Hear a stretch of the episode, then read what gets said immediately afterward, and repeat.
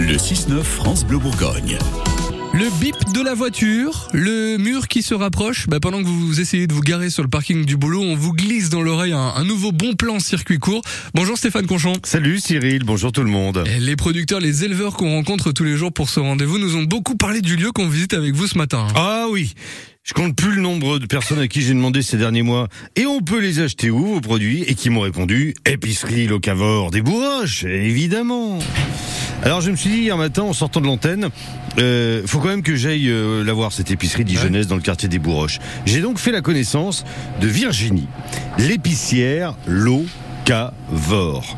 Drôle de nom quand même. Hein. Locavore, ça veut dire manger local. Voilà. Ben, au début, le mot locavore, ils comprenaient pas. Les gens, ils trouvaient ça pas beau en sonorité, mais ils s'y sont fait quoi. Pour manger du local dans l'épicerie des Bourroches, il y a des fruits, il y a des légumes, tout en bio, euh, de la bière, du vin, de la glace, de la viande, des produits laitiers, mais aussi des pâtes, de l'huile, de la farine, du chocolat, tout ça dans une épicerie à taille humaine. 30 mètres carrés de vente. Voilà, c'est tout petit. Mais je pense qu'il y a, l'essentiel. Il n'y a pas des mètres linéaires d'un même produit. euh, voilà, c'est ma petite épicerie à moi et à vous tous. La porte est ouverte en permanence.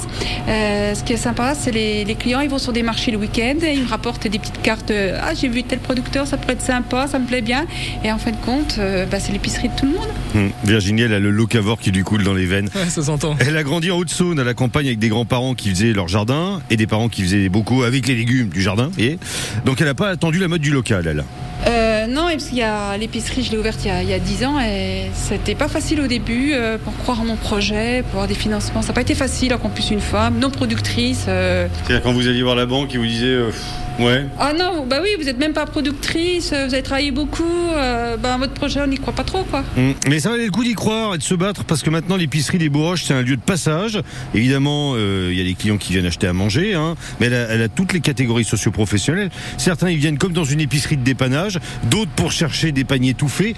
Dans tous les cas, il y a un contact, il y a une ambiance. Et Virginie, elle connaît tous ses producteurs Je veux dire, ceux que- qui nous ont déjà parlé de l'épicerie? Ah, il y en a beaucoup, hein. Ah oui En fait, il y en a plus de 120. Ah, Je les connais à à 95%. Bon, au début, je suis allée les, les visiter, et après, à la suite, c'est eux qui franchissent la porte. Et ça, quand les producteurs viennent à, à l'épicerie, je dis, tiens, la mayonnaise commence à prendre. Et Dijon, c'est pas mal. La question qui se pose souvent dans ce genre d'épicerie, c'est le prix. Le prix des produits. Est-ce que ça coûte euh, cher ou pas de consommer local finalement? Alors déjà, je, je suis une très mauvaise commerçante. Je l'avoue. je leur dis aux gens d'acheter seulement s'ils ont besoin. Tout ce qu'on met à la, poubelle, ça coûte de l'argent. Même si on n'a pas payé cher, ça coûte de l'argent. Alors déjà, à l'épicerie, euh, on achète euh, ce qu'il y a, parce qu'on n'a pas tout tout le temps, et, et on achète seulement ce qu'on a besoin. J'essaie aussi de raisonner les gens, de ne pas acheter des gros volumes, d'acheter au fur et à mesure, enfin voilà. Et ce qu'il faut, c'est cuisiner.